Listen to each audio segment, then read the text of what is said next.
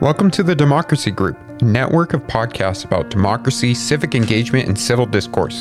In this feed, you will find a sampling of episodes from our podcast in the Democracy Group, as well as recordings from our events.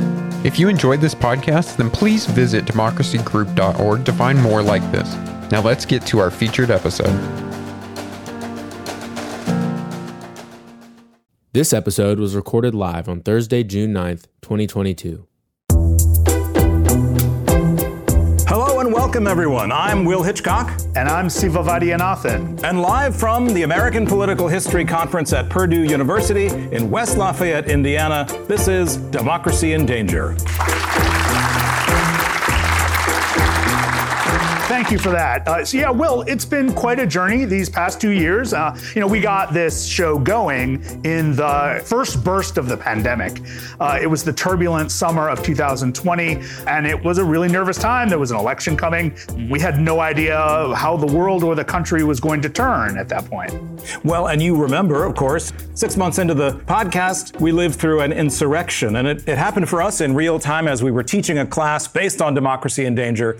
Uh, it was a, an unforgettable moment. Well, now we're taping this live episode on the very evening that the House Democrats take their January 6 hearings directly to the American public. Yeah, you know, and I'm sorry to say that these hearings are going to place front and center a whole lot of the ugliness that we have been unpacking for our listeners over the past few years. The, the, the deep roots of white supremacy and authoritarianism and so many unabashed efforts to undermine elections, the dark web, right? All of this will be mixed into these hearings.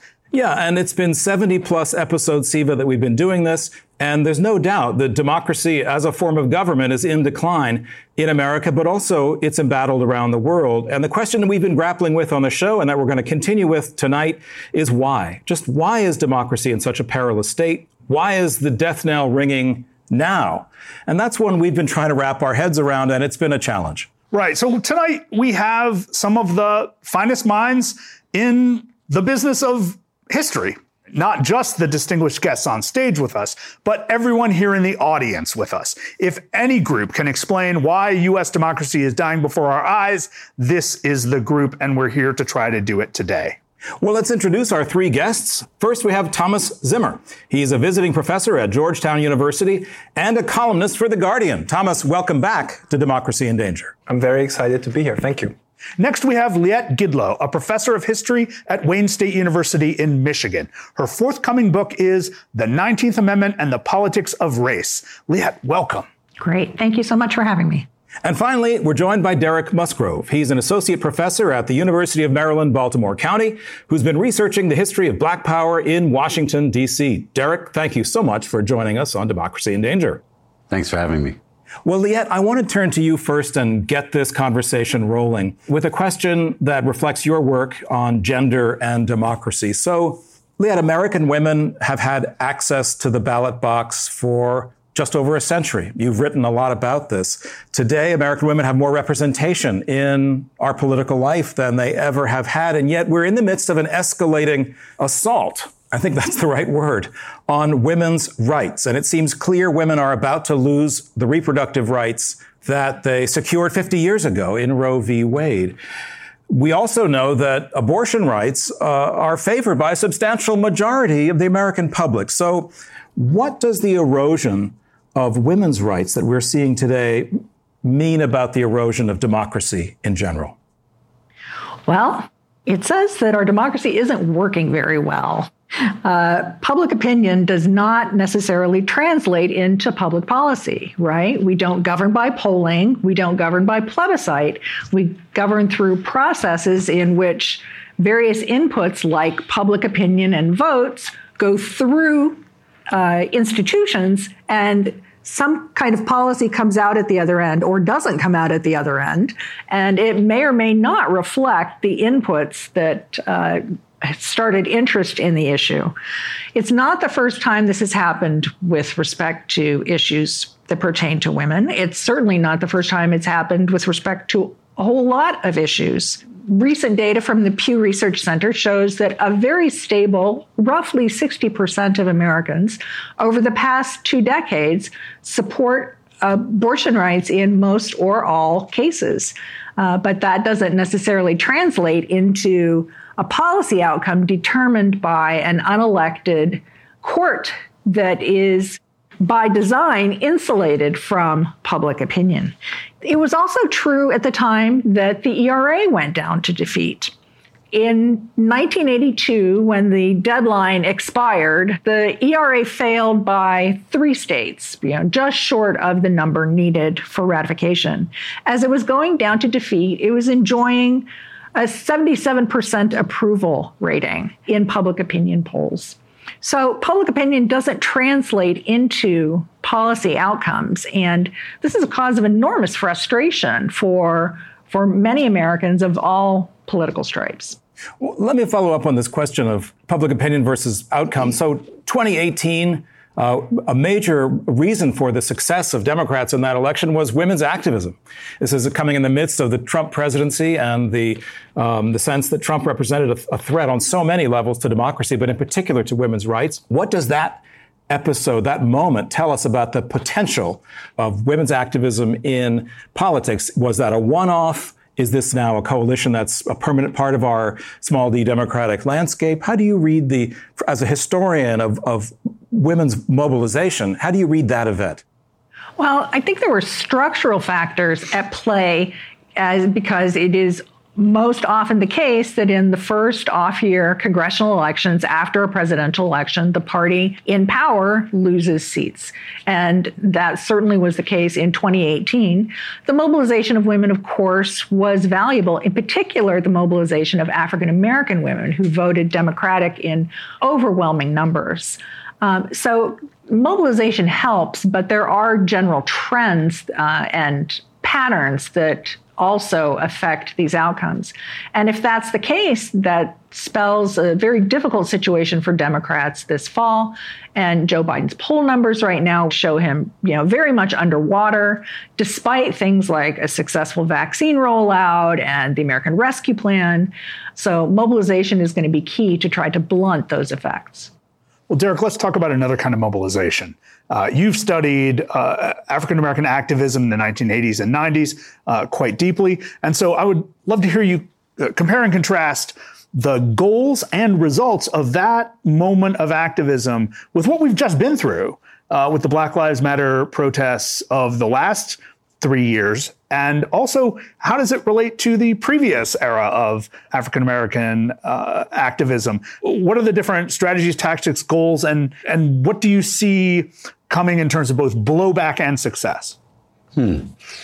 So you know, I, I, look at the Black Power movement as kind of a generational movement, and so there's there's that high point of Black Power in 1966, roughly till 1976 and then the, you know there's this moment where you have the urban crisis, the conservative ascendance. Uh, Reagan, of course, brings everybody into official power, uh, and a lot of these old civil rights and Black Power activists are still around. I mean, a lot of them are really quite young, like Jesse Jackson or, or Joseph Lowry.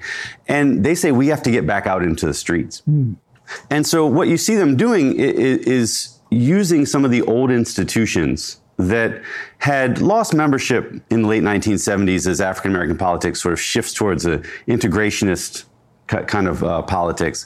And they try to fill those institutions back up. Uh, the way they do that, though, is to look at all of these uh, folks who are out in the different states and different cities who are essentially fighting for a, a, piece of the economic pie or to not have a, a, toxic waste dump in their backyard. And they try to knit them together into a national coalition that they hope will reinvigorate all of these organizations.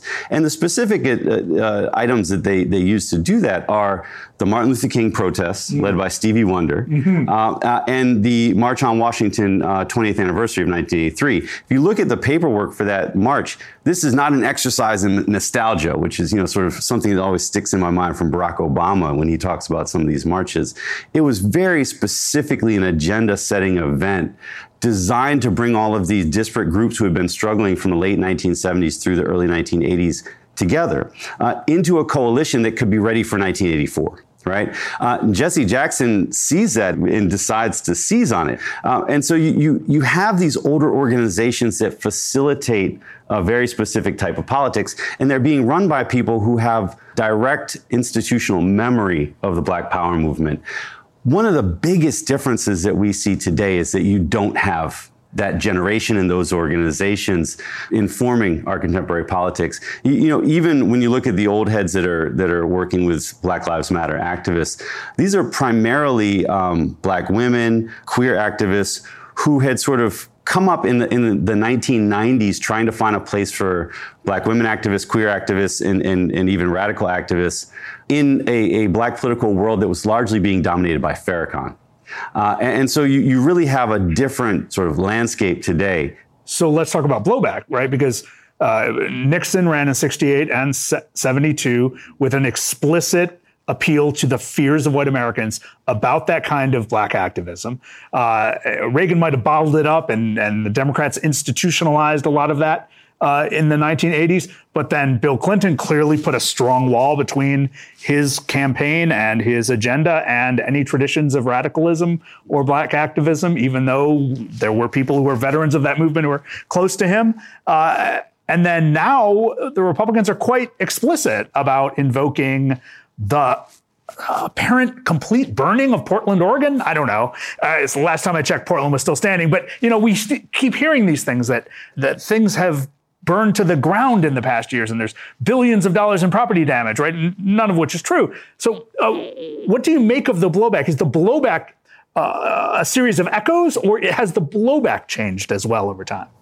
I think the blowback has, has migrated rightward over time. I mean, you know, um, look, I, I focus primarily on, on the disconnects, right? I didn't even talk about the international dimension where you still have revolutionaries in the third world communicating with African American activists here, sort of pushing their politics leftward in the 80s and in, in, in, the mid 80s, and even through 1990 when Nelson Mandela is coming to the United States to do a tour after he gets out of jail. But, you know, when you talk about continuity, the blowback is really where you see the continuity because you have Republicans who are just saying, look, African Americans are the problem, right, in a lot of cases, and saying it over and over from the 70s to the present. Democrats are, are, also responding in a very similar way over time, which is to say, um, okay, Jesse Jackson's a problem. He's pulling the party back towards the left. That's not how we're going to win. We need to root the party in the suburbs. We need to root the party uh, among uh, Reagan Democrats. And so we got to pull the party back from them. Same thing is happening today, right? We got to pull the party back from BLM. We can't talk about defund the police. And the, the scary thing about, about now when it comes to black politics, I think, is that in the mid 80s, you had a large number of African Americans who were outside of the political establishment who could serve as a counterweight to the DLC, Democratic Leadership Council tendencies within the Democratic Party.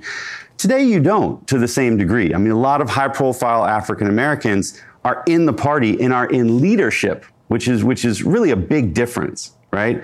Um, and so, you know, very famous African Americans who are in politics today are people like Hakeem Jeffries, who I love.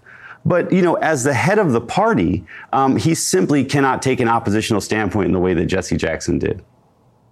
Thomas, let's get you into the picture here. So let me just uh, ask you to, to, talk a little bit about a, a, phrase that you wrote in which you said basically the Republican Party is, uh, uh, their idea of democracy is utterly incompatible with the idea of a fully functioning, multiracial, pluralistic democracy. You take the gloves off you see America, I think, at a place in its history where voters are being asked to choose between two very different kinds of political organization. Democracy on the one hand and essentially a kind of authoritarianism on the other.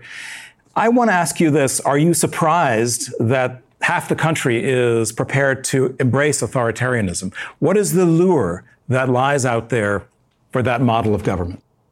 Well, look, I think what's animating the, the anti democratic radicalization on the right to me is the idea that in America, a certain group of people and the party that re- represents those people is entitled to rule.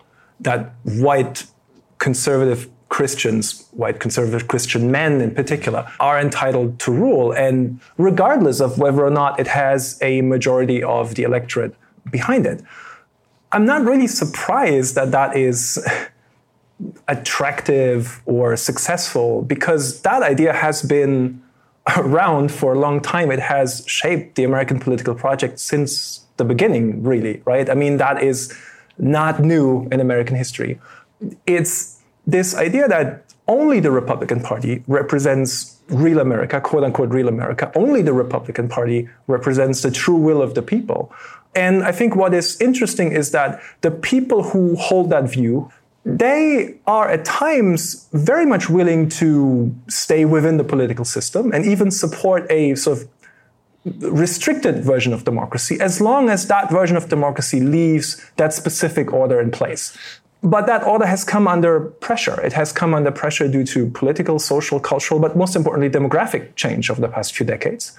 And so now the people who think America should be first and foremost a place where white Christian conservatives get to dominate and get to decide what is and what is not and what counts and what does not count as America. Many of those people have decided that democracy, even, even in the sort of restricted version of democracy that American democracy has traditionally been, does not work for them anymore. And so mm-hmm. quite a few of them have decided to openly embrace authoritarianism. Let me paint you a picture by way of follow up and ask you to comment. Uh, this is a, maybe a little heavy handed, but imagine, if you will, a far right group stages an attempted coup d'etat. It fails through bungling and mishaps, and the leader is placed on trial, and he's ultimately convicted and sent to jail. But a decade later, the same leader of the movement uh, becomes the head of state. And uh, it seems as if conservative elites have basically levered this, this radical into power. I'm just, you know, I'm conjuring up historical parallels, which of course, since you come from Germany, you have a sense for what the echoes are. But I want you to think about the January 6 hearings through the lens of the past. Uh, what are we likely to expect as citizens and as scholars from this reckoning with the insurrection of January 6th?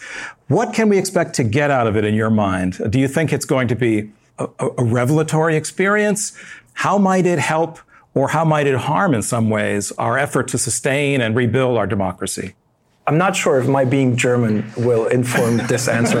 Um, it's unfair. I get know, it. I get it. I'm German. I need I'm to talk steeped about, in this period right now. I'm working on it. What can I tell I, you? I need to talk about Weimar Germany. By, by the way, just quickly on, on Weimar Germany, it's, it's quite interesting that it's become very fashionable on the right to uh, make that comparison to Weimar Germany. They, they love to talk about this as America's Weimar moment. I think Tucker Carlson mentioned this on, the, on his show this week.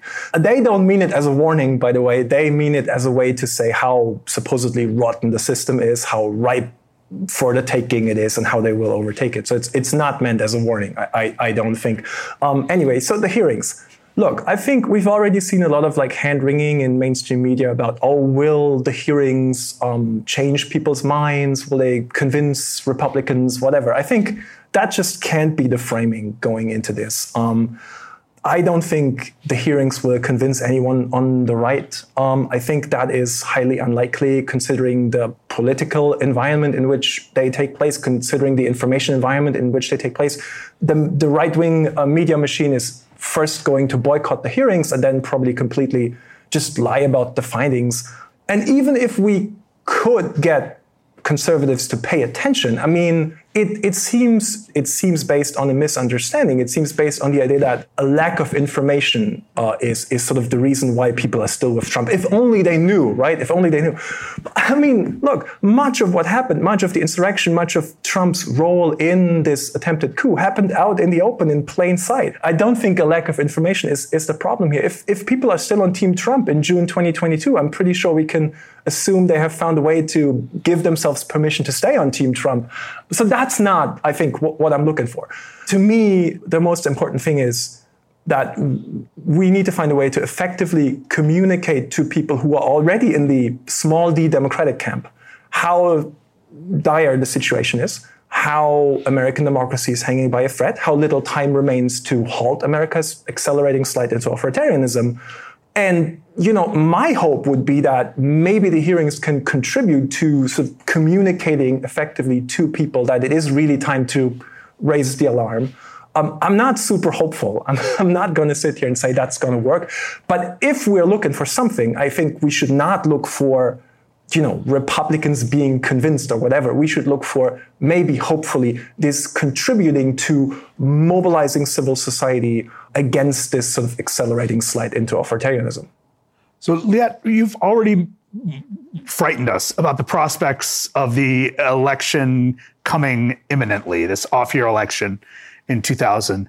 22. And Derek has already mentioned the, the really rather successful activism that Jesse Jackson and others put forth in the 1980s that created uh, impressive results in 1986, an off year election, of course, with a Republican in office uh, following a big landslide election. So uh, you've done work on particularly the uh, effectiveness of African American women uh, as political actors. And we all reflected deeply upon that four years ago, I guess, at this point, which was the last uh, off year election that you know, we saw a, a, blue wave, right? So, what do you see for uh, in terms of the durability of that level of activism? As you know, it's clear that state legislatures and courts have turned up the voter suppression dial, uh, and uh, and there seems to be increased activism on the far right.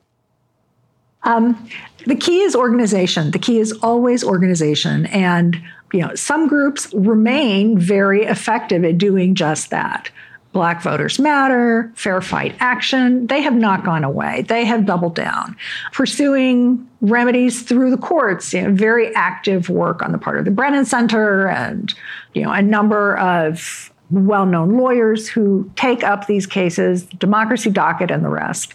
Uh, we need this kind of continuing effort to try to mobilize not just groups that have done this effectively for some time, like, for example, above all, African American women, but try to mobilize the middle. The problem with the middle is, you know, moderates rarely rage, right?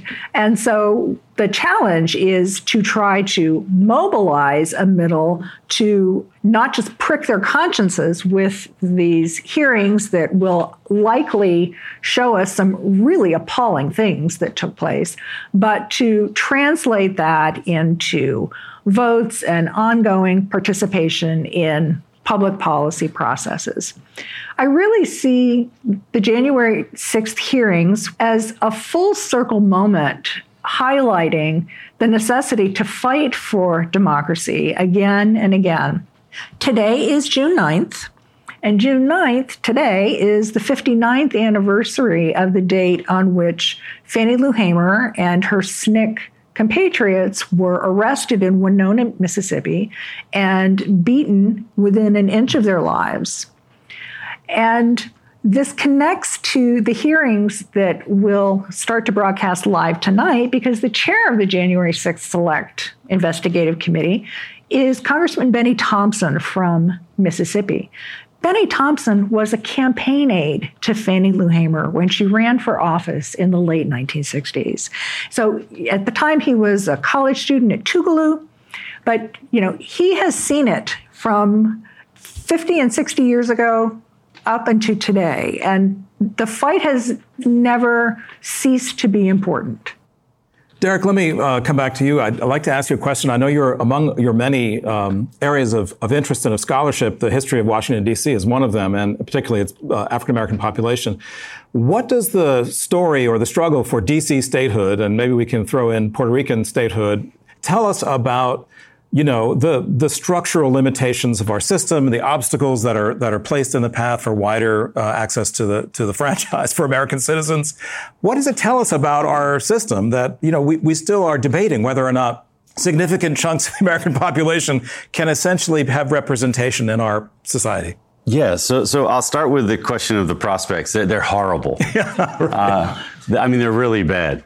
Um, in DC, you have very high support for statehood. And we had a, a, referendum in 2016 where 86% of voters said they wanted statehood, right? And that wasn't always the case. Up until 2016, the biggest problem was Democrats. And Easiest way to figure that out is this. In 1993 was the first time that Congress had ever held a vote on statehood.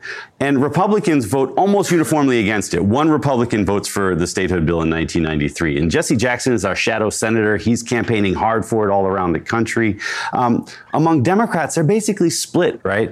150 Democrats vote for it, uh, and, and, the rest vote against it, including everyone from the suburbs around D.C. Steny Hoyer votes against it. And the reason was because Bill Clinton basically sent his press secretary out there right before the vote and said, "Yeah, Bill Clinton does. You know, I know he said on the campaign trail that he supports statehood, but he's he's busy doing other stuff. So vote your conscience." Right? And House leadership said the same thing vote your conscience. Um, and so everyone in the suburbs said, well, we're going to vote against DC statehood because we don't want a commuter tax. Because if they're a state, they're going to charge people who live in these bedroom communities a commuter tax, right? Fast forward to 2016, and we had gone through um, the election of 2000, Republicans win in the Electoral College and lose the popular vote. Democrats look at that and you add in the election of 2016 where Trump loses by 3 million votes and wins, right? Democrats look at that and they say, my God, the Senate and the Electoral College are a structural impediment to our winning, even though we're a majority of the population. And so we need some small states. And all of a sudden, DC leapfrogged into the Democratic agenda. It became part of H.R. 1 right? First thing that Democrats were going to do once they get into office. The problem, of course, was that you had and Manchin, a couple other people who just said, we're not going to touch the filibuster. And of course, Mitch McConnell has used the filibuster as this wonderful tool, if you support him, which I don't, um, to be able to stop anything from happening. And so, you know, we're really here because Democrats decided that DC statehood was in their interest. Puerto Rico is a different case because it's never had that resounding sort of support for statehood that, that DC has had. It's always been split, you know, roughly three different ways. Um, and so, you know, for that very reason, I should point out, because National Democrats have swung behind it, and because it's such a Democratic city, it's nine to one Democrat to Republican. Republicans have essentially said over our dead bodies. If you look at the Republican uh, platform from 1980 until today, it uniformly states that it opposes voting representation in Congress for the District of Columbia. In fact, in the mid 90s, it started saying we should actually get rid of home rule. We should get rid of the mayor for DC. And there are a lot of people on government operations today who have been very clear. When we get into office in January, the first thing we're going to do is do investigations of DC. People said, for what? They said, because it's got bad democratic policies, right? Um, and we may even need to look seriously at getting rid of home rule. And, and so it's, it's a very partisan matter, and it's just not going to move for those reasons. But because it's such a partisan matter, Democrats should prioritize trying to move it. Uh, now, uh, let me get back to Thomas. Uh, now, Thomas, you have been critical of uh, what you've called nice Republicans. Uh, Mitt Romney and Liz Cheney, for instance, as two examples of two very conservative Republicans who are traditional conservatives, right? Uh, you know, they talk a good line about strengthening democracy and making a stand against Trump, but then when it comes right down to it, they vote with Trump almost all the time. Uh, so, what's your view of what gets painted as a deep divide in the Republican Party, right? That uh, divide between traditional conservative Republicans like Cheney and uh, QAnon extremists like Marjorie Taylor Greene. And what is the prospect for there being a decent Republican Party?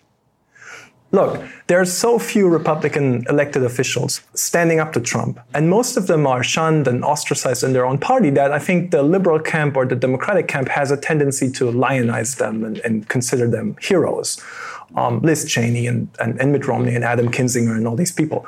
I just think that's based on a misunderstanding of what these people are fighting for and what they're fighting against. I'm not saying it's irrelevant that they are you know, not on board with the most extreme versions of Trumpism. But look at their record on voting rights. They all tried to block, and in Mitt Romney's case, successfully helped blocking legislation that would have established much needed sort of national standards uh, to protect voting rights look at how they don't seem overly concerned with what the Republican Party has been doing on the state level um, voter suppression, radicalizing, gerrymandering. You know, good on them for refusing to cross over into open authoritarianism, but they are decidedly not defenders of a multiracial pluralistic democracy. I think what's really happening here is that there is a struggle on the right, within the right, and also within the Republican Party, more specifically, not simply between democracy and authoritarianism, but over the right way to uphold sort of traditional white Christian elite rule. I think they basically all agree. They more agree than disagree on that goal, on, on that vision. Where they differ is that people like Cheney and Romney would prefer to uphold that sort of traditional order from within the confines of a narrowly restricted version of democracy. You know, you can say quote unquote democracy, that's the kind of democracy that the US has traditionally been. While the Trumpists, I think, have decided that that doesn't work for them anymore. And so they have decided, no, let's get rid even of this sort of restricted version of democracy and let's openly embrace authoritarianism. None of them are on board with multiracial pluralistic democracy, and that's such just something to keep in mind whenever you know we talk about Liz Cheney as a heroic figure or whatever. What we're seeing now is the latest iteration of a sort of a, a reactionary counter mobilization against social and racial progress, or even just perceived social and racial progress. What is important for me is we should really take these people seriously and not just think they have been seduced by Trump or I don't know, they are all just cowards. You know, maybe maybe they're just afraid of Trump or the Trumpian base, but they don't really mean it. I don't think that's the case. I, re- I really think they mean what they do and what they say, which is they think this country should remain dominated by you know, white Christian conservatives. And if we do take that seriously, and if that's the case, then no, I don't foresee a Republican Party, Trump or not, um, all of a sudden turning around and saying, all right, now it's fine, we're on board with this. They, they will not be. Well, we take our audience seriously here on Democracy in Danger, and we'd like to throw it open to you. If you could say your name and your institutional affiliation, that would be great. Hi, Nicole Hemmer from Columbia University. First of all, thank you for this conversation. I, I wanted to get your thoughts on kind of the big picture of where democracy is in this moment. So, Jamelle Bouie at the New York Times has talked about this as the second redemption, this period of retrenchment after a, a long period of expansion of rights.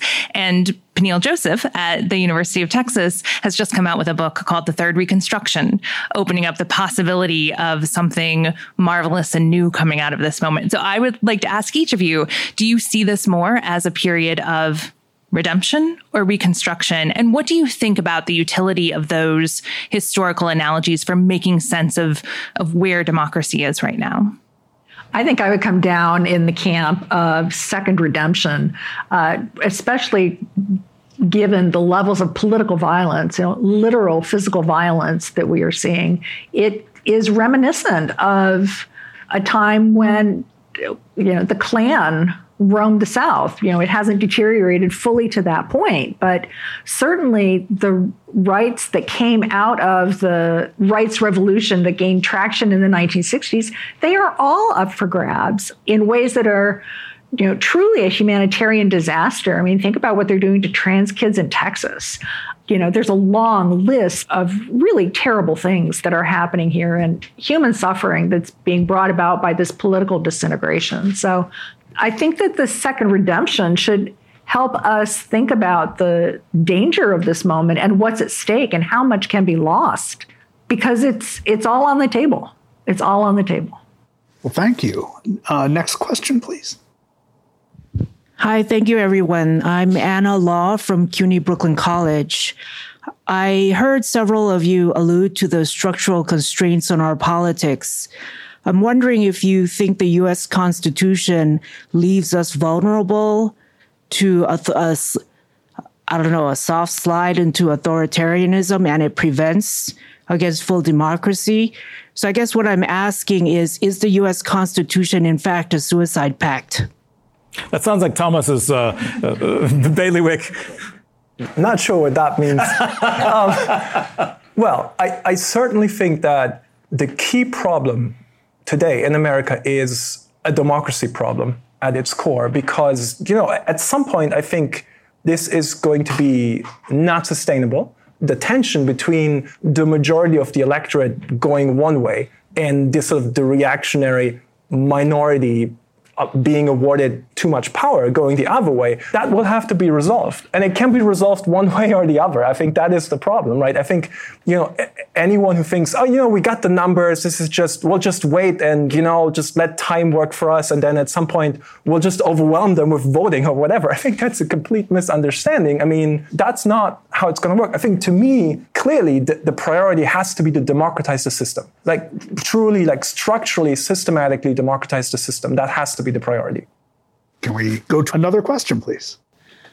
Kimberly Hamlin, Miami University in Oxford, Ohio. Because this podcast is often uh, aired in classrooms, I want to ask you all a question that my students sometimes bring to me, which is many of them seem to feel like this most recent era uh, since 2016 is like the last gasp. The old white guys are having one last go, and then demographic change is going to save us. As a historian, I say, gosh, I wish that were true. Like that would be awesome. I don't think it's true, but I want to know what would you say to them? And if demographic change is not going to save us, what should the students listening to your podcast know and or do?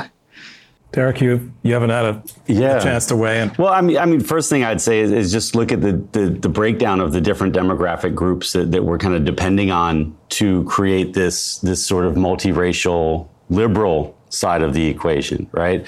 Um, and it, it it doesn't look like you're going to get overwhelming majorities uh, on, on the level, say, of, of African American voters or even Jewish voters um, among Asian Americans, Latino Americans, who are going to guarantee these kind of Democratic landslides.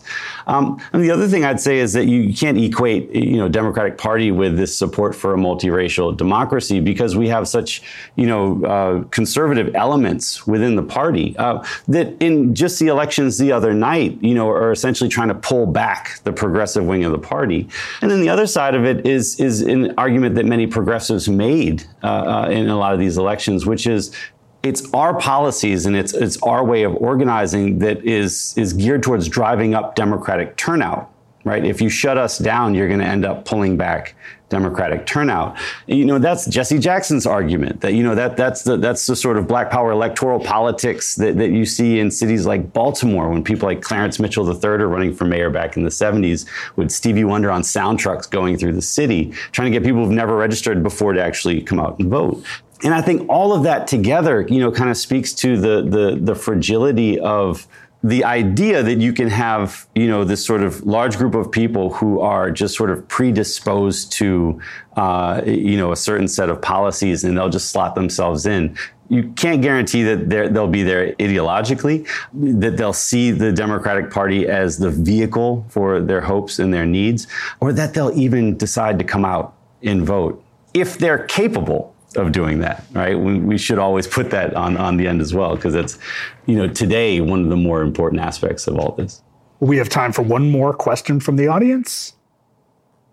Thank you for this great show. Um, I'm Natalia Petrozella from the New School, and I am interested in your thoughts about um, discourse about threats about authoritarianism that come from the right about the left. Because we started this conversation talking about the attack on reproductive rights, on voting rights, on the January 6 riots, of course, and all that makes sense as illustrating a slide into authoritarianism. But you go listen to Glenn Beck or read a lot of different sorts of media from a very different political political perspective. And you hear, you know, these long-standing claims that government schools are on your dime brainwashing your children. And more recently, of course, with COVID, the government is locking down your businesses and making you cover your face. And then there's the kind of, I think, third layer of sort of a new um, investment or a new enthusiasm around, you know, they're not going to let you, the government is not going to let you talk this way or think this way. And we're in a new, I think, anti-trans chapter of that, which is especially intense. So this is all very depressing. But what I'm curious to hear from all of you is, is it just depressing or is there some sort of like shared passion for liberty and democracy that might come out of what maybe is a shared concern about authoritarianism and decline of democratic norms? Or am I just being Pollyanna-ish and thinking that might come? I don't see a meeting of the minds on definitions of what constitutes liberty you know, between the left and the right. I see what's coming out of these very far corners of the right is really kind of a, a puerile, an infantilized kind of libertarianism where, you know, it's every person for themselves and keep your hands off my government Medicare and, and that kind of thing, right? I mean, they're perfectly happy to spend American Rescue Plan dollars, even though they vote against those plans. So I don't I don't see a community of interest there. I think we need to do a much better job of making the affirmative case for government, what government does and why it's good. We need to have an effective counter argument to Ronald Reagan's old saw that, you know, I'm, I'm from the government, I'm here to help. There has never been an effective enough affirmative case made for governance. And yet we've seen what happens when governance fails in, for example, the COVID pandemic, right? Where the federal government basically punted in the early stages of the pandemic. So we need to do a much better job of making this affirmative case for why government is good and preserves liberty. Well, that's all the time we have for your questions. I want to thank our guests one more time for being here. Liette Gidlow, Derek Musgrove, and Thomas Zimmer, thank you so much for sharing your thoughts and your expertise on democracy in danger.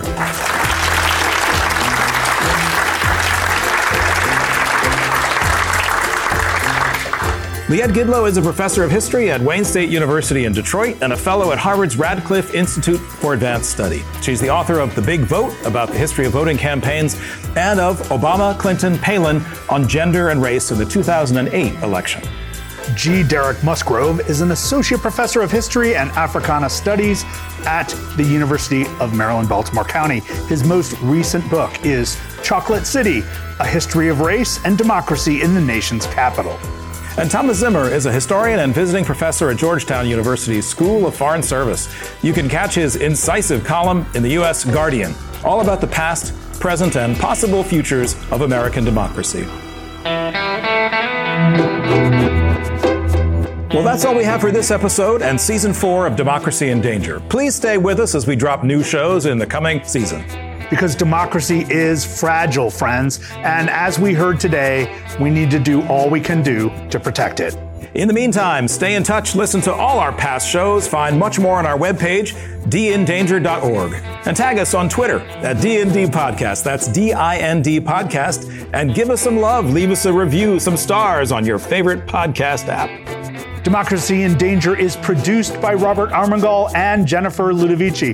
With this episode, we are bidding a warm goodbye to Jennifer, who has been so crucial and essential. So thank you, Jennifer. We could not have done any of this without you. Uh, we also have some more talented colleagues who are moving on. We must give a big shout out to our editor, Sydney Halliman, and to our graduating interns, Denzel Mitchell and Jane Frankel. Ellie Bashkow is still going to be with us, and he is an extraordinary engineer. Special thanks to everyone who helped make this live recording possible, especially Kathryn Cramer Brownell, Nicole Hemmer, and Leah Wright Rigueur. Support comes from the University of Virginia's Democracy Initiative and from the College of Arts and Sciences. This show is a project of UVA's Deliberative Media Lab. We're distributed by the Virginia Audio Collective of WTJU Radio in Charlottesville. I'm Siva Vaidhyanathan. And I'm Will Hitchcock, and we'll see you next season.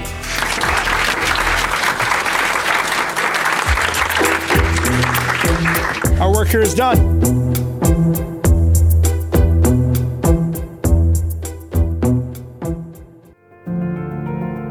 Thank you for listening to this episode from the Democracy Group. If you want more podcasts like this, then visit democracygroup.org. There you will find our events, topics, and a newsletter as well.